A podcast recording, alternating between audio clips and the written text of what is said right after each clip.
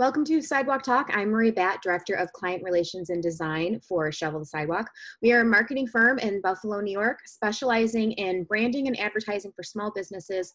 Um, and then we push their messages out into the community through authentic storytelling. Today is super fun because I have my friend, Michelle Adcock, who we worked with each other at the Kidney Foundation. I think the first time I met her, she was actually in a giant kidney mascot suit. Um, so welcome, Michelle. How are you? Good. How are you, Maria? Thanks for having me. Yeah, thanks for taking the time. She's got two little ones, so getting a few quiet moments is not easy at all. Yeah, I'll apologize ahead of time if they barge through the door. So I've jumped ship from nonprofit, but Michelle is still holding strong and is actually working for um, VCU Massey in Richmond, Virginia. Michelle, can you explain a little bit about what you do there? Sure, absolutely. Actually, before we got on this call, I was just thinking how funny it is that we've never actually lived in the same city together, and yet we've been friends for 11 years.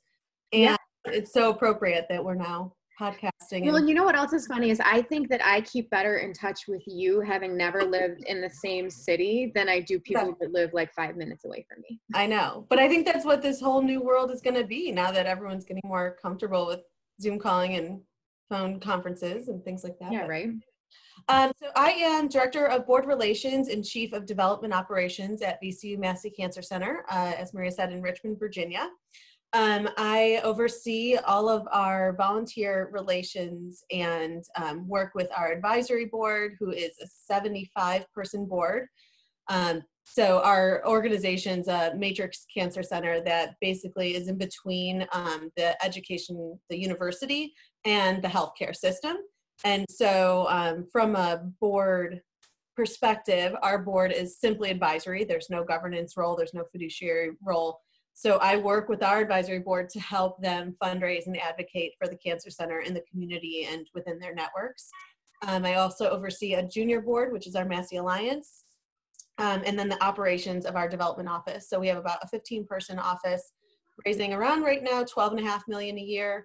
Um, and all for cancer research right now. And we are um, a pretty diverse group doing a lot of different aspects of development. And so I work with our teams to um, out or, you know, complete our strategic plan, um, coaching. We do a lot of community engagement activities, events, um, outward advocacy. Uh, we do support for um, our legislative team who raises money through state funding. Um, so pretty much a jack of all trades, kind of involved in all of the different areas of fundraising, which I love personally.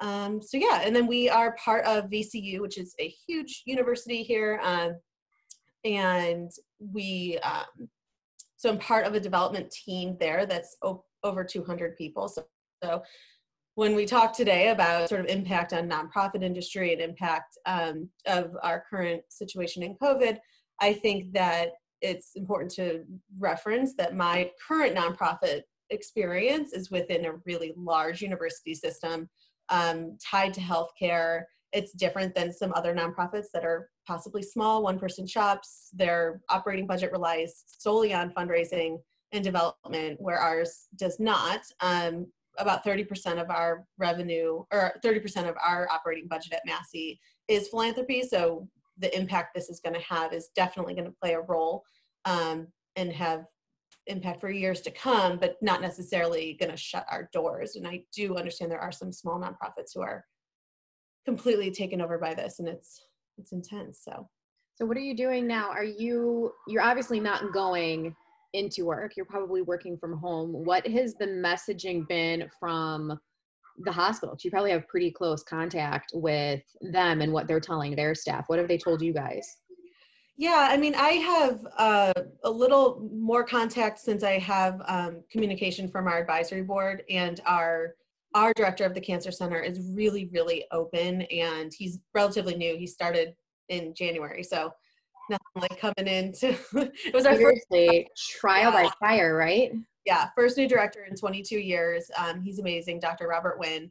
He's very, um, but very, he's an open book, and he is sharing what he's learning from the health system with our board. And so I'm on a lot of those calls, and so I hear um, that perspective. And also, our, I feel like our university has done a really good job of communicating expectations from employees, um, what we're working on as a university, um, because we are involved in some research tied to COVID testing and um, some clinical trials around drugs.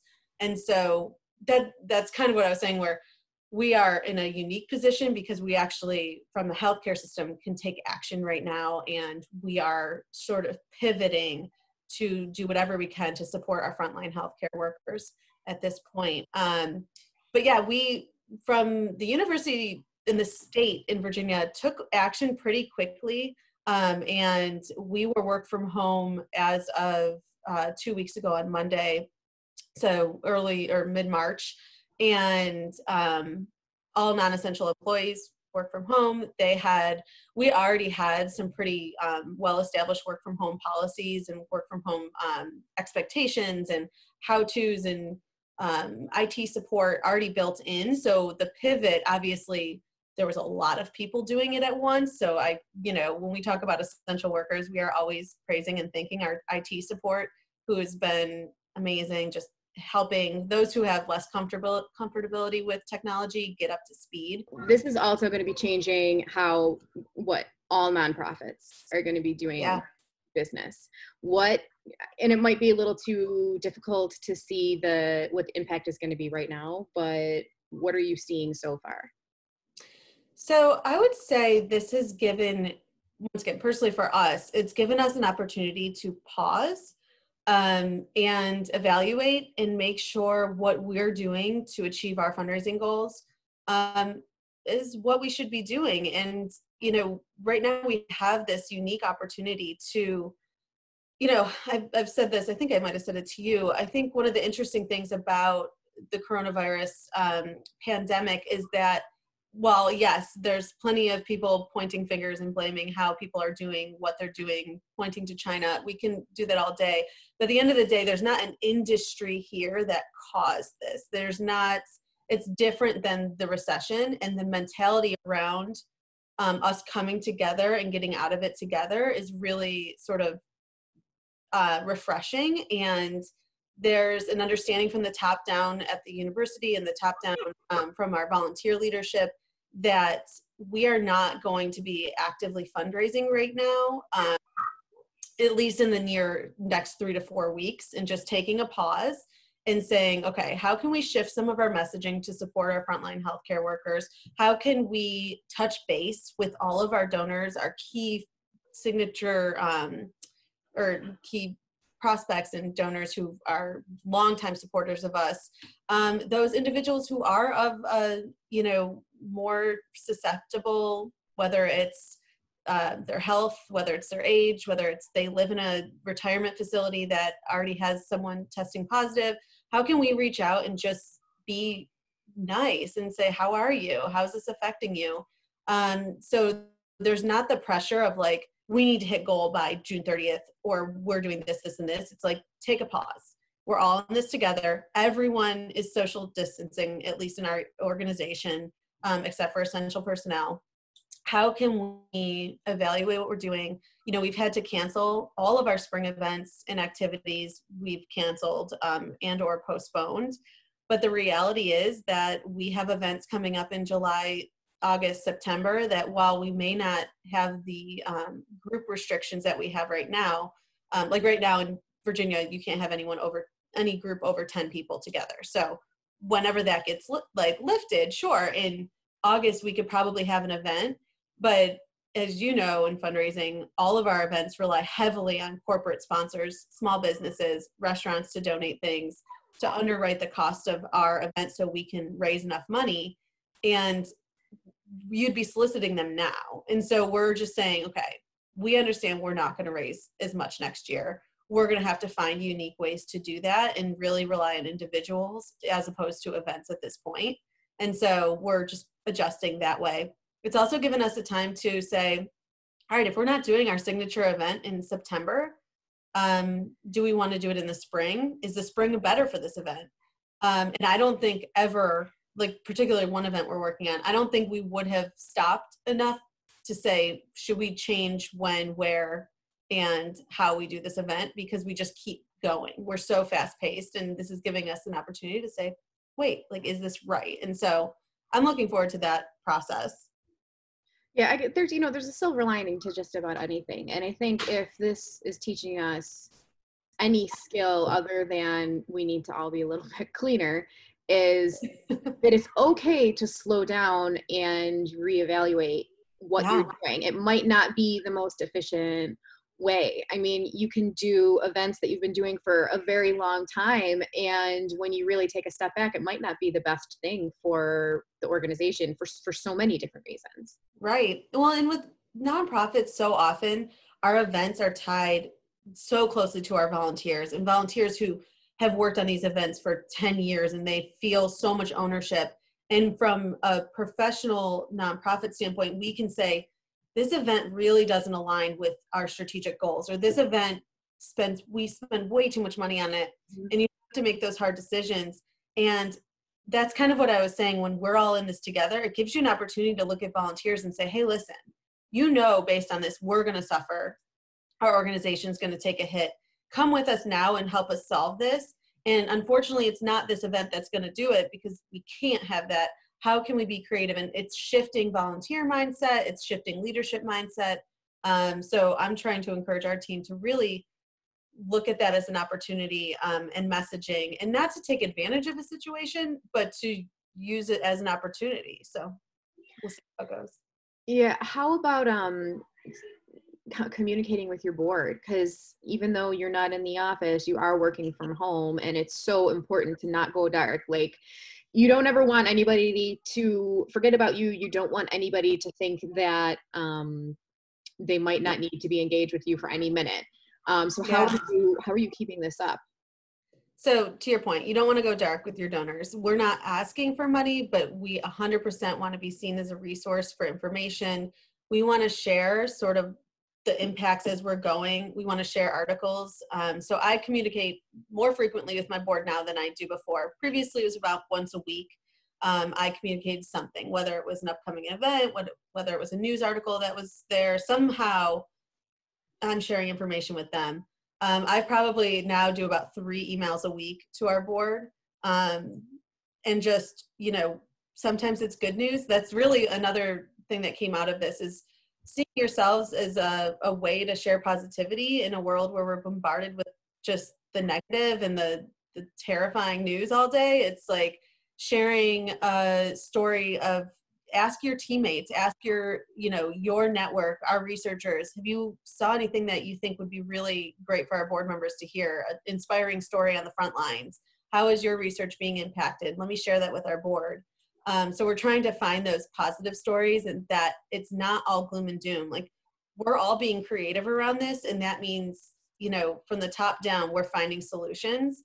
Um, so I've started in our, our board emails putting you know a positive message at the top or sharing something, even if it has nothing to do with the organization, just something positive from our community or one of our companies had done something really cool for their employees, like like one of our sponsors um, or a board member's company is doing something really unique around how they're solving um, their issues with COVID and finding a way. So sharing that to our board and saying, you know, this restaurant's doing drive-through, you know, food and giving free food to healthcare workers, and it's one of our board members' restaurants. Making sure the rest of our board knows that.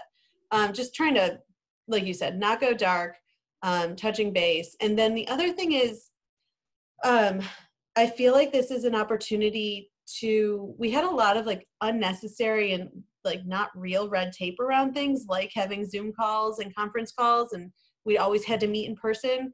And i've had more conference calls in the past two weeks with people who i never really or zoom calls with i was like they're never going to do this. And they can. We're all able and capable and we're learning. And um, same thing we're going to do next week a uh, Zoom like we're doing right now with our director of the cancer center, where he's just gonna, I'm gonna ask him questions, he's gonna answer them. And it's like, why couldn't we have done this all along? Like, this is so simple and easy, and I can upload it to YouTube and we're gonna share it. It's just always felt like a thing that was like, oh, we should do that. And then we get busy in our day to day. And now we're able to stop and say, no, we have to do this. This is the only way we can do this.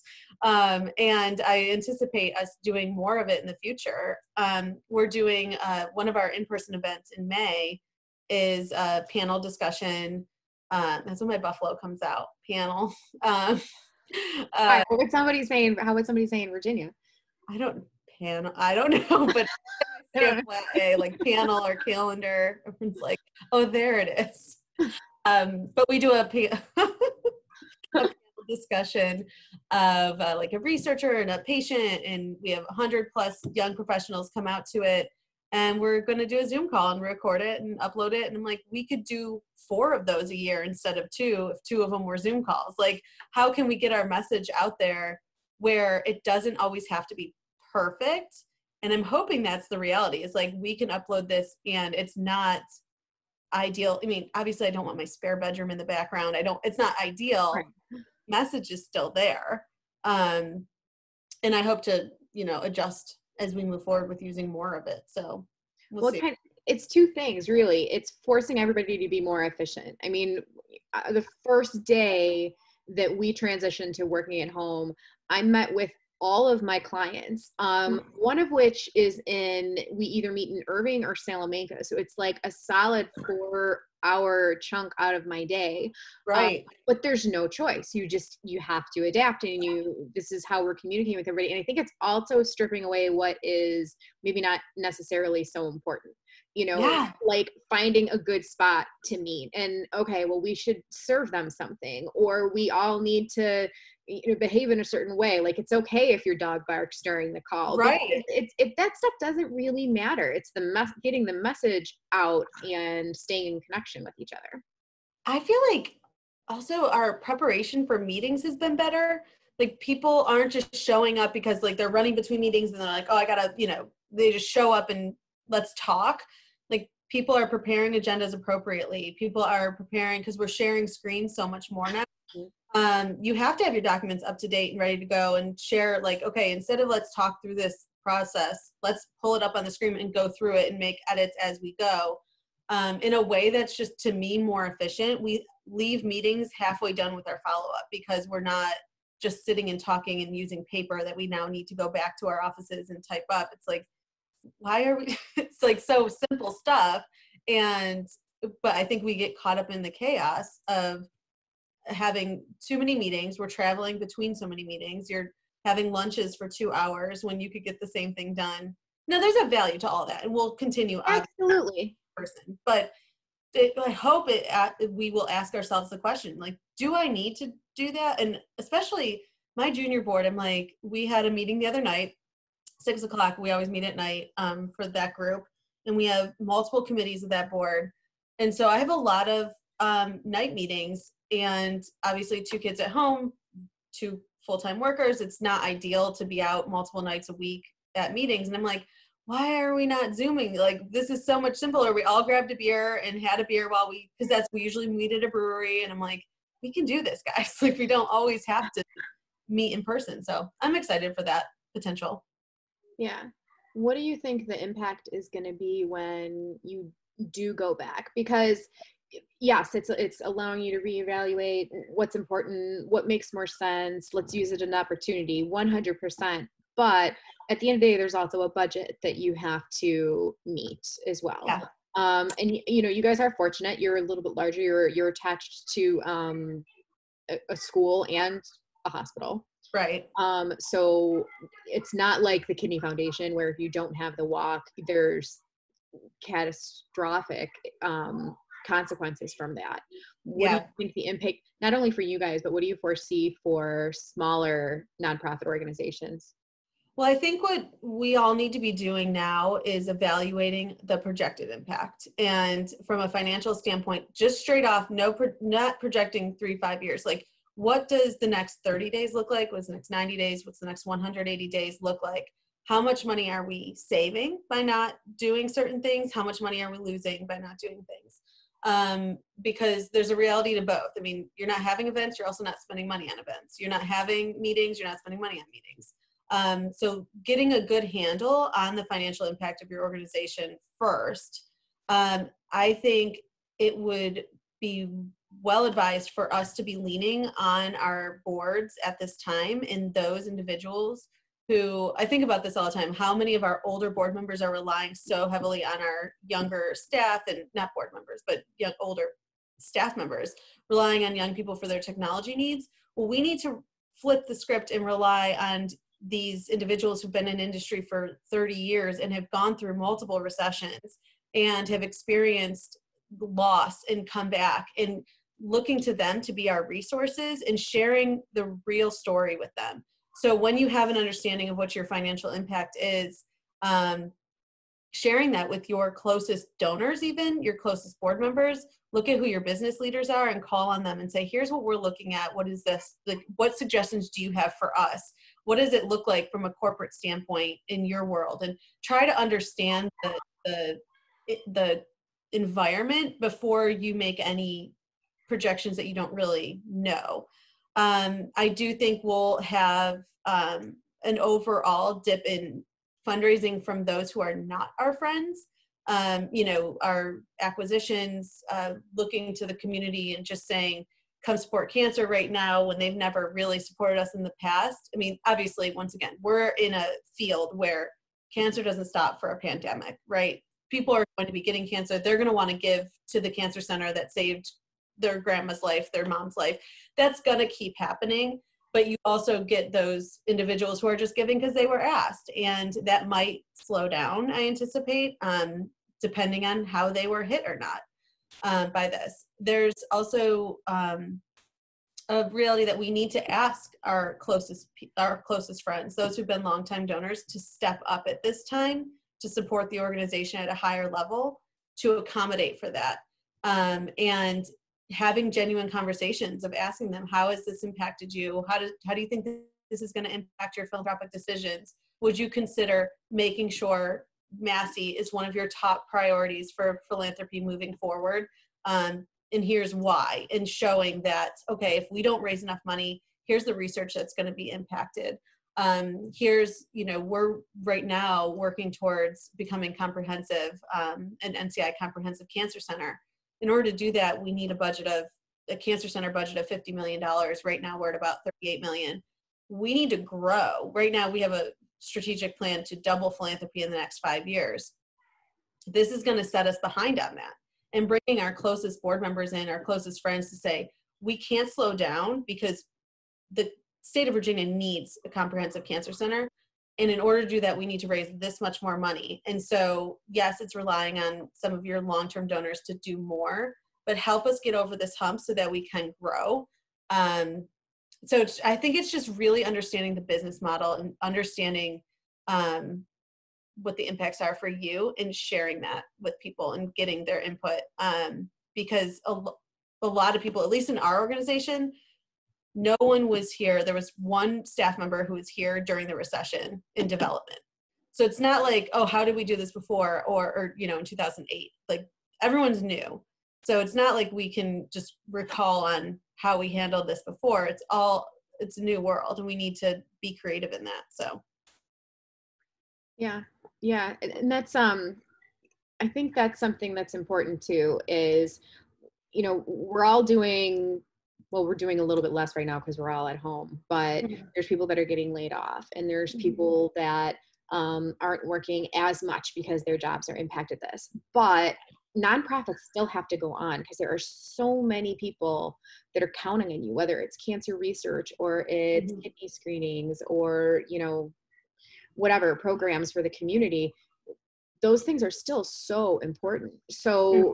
you know even though it's not for money or talking to your donors that you know we still need you that's absolutely right though like that your job isn't over with. It's just mm-hmm. it's getting a little bit harder. Yeah.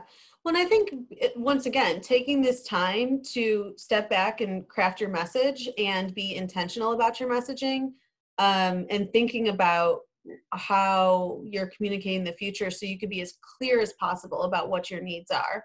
Um, don't rely on just your your how you've always done it before um, because people are going to be considering like is this the most important way to give my money right now? And you have to convince them of that and at the core of it it's being true to your mission. It's like don't shift and try to make your mission fit into the current catastrophe we're in but share how it is impacting you. And it, it, there's plenty of organizations that can do something with their mission to help the greater good right now and i would definitely encourage people to think about that i mean we're doing it not from a philanthropy standpoint so much at massey um, but there are i mean the university set up two funds immediately. Once again, we're closely tied to this because we are a healthcare system and we have research. So we set up two funds and an education system. So we set up two funds, one to support um, research and, and um, support our healthcare workers, and then one to support our student life because at the end of the day, we have thousands and thousands of undergraduate and graduate students who've been affected by this, um, who worked on campus and no longer have jobs. Like there's a lot of trickle down effects. So we've created funds for people to, if they're like, I want to give back.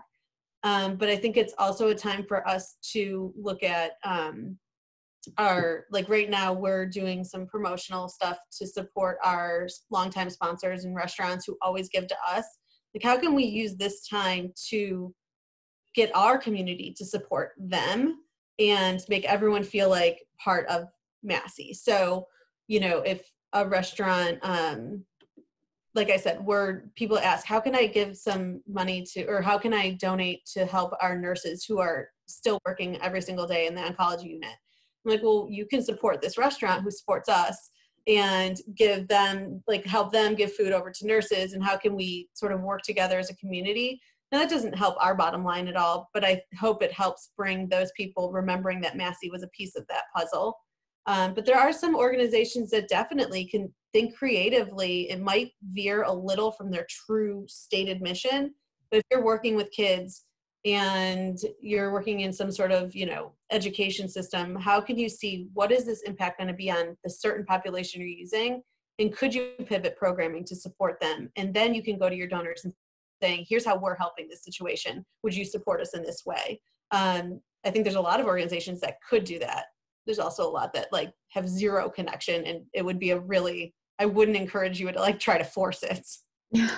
But yeah, that's um you know, I, I think maybe from the outside or it's probably very easy if you're somebody who's asked for um, donations all the time to think like oh my god seriously again like i just gave like last year or right you know, but that it, it it really is a give and take relationship it's not mm-hmm. just giving money it's you know you're supporting their business because you're pushing people to hey you know what? This place still has curbside pickup. You should go and support them. Right. Um yeah. because it, it is a two-way street. You know you're you have to support your board and you have to keep that relationship up and that means supporting their business efforts whatever you know yeah. maybe yeah i think it's once again it's time to get creative. It's time to just be humane and think about like if i have like i have a board member who super active, but he's like, listen, I can't even like I'm so underwater right now because he owns a small business and he's like,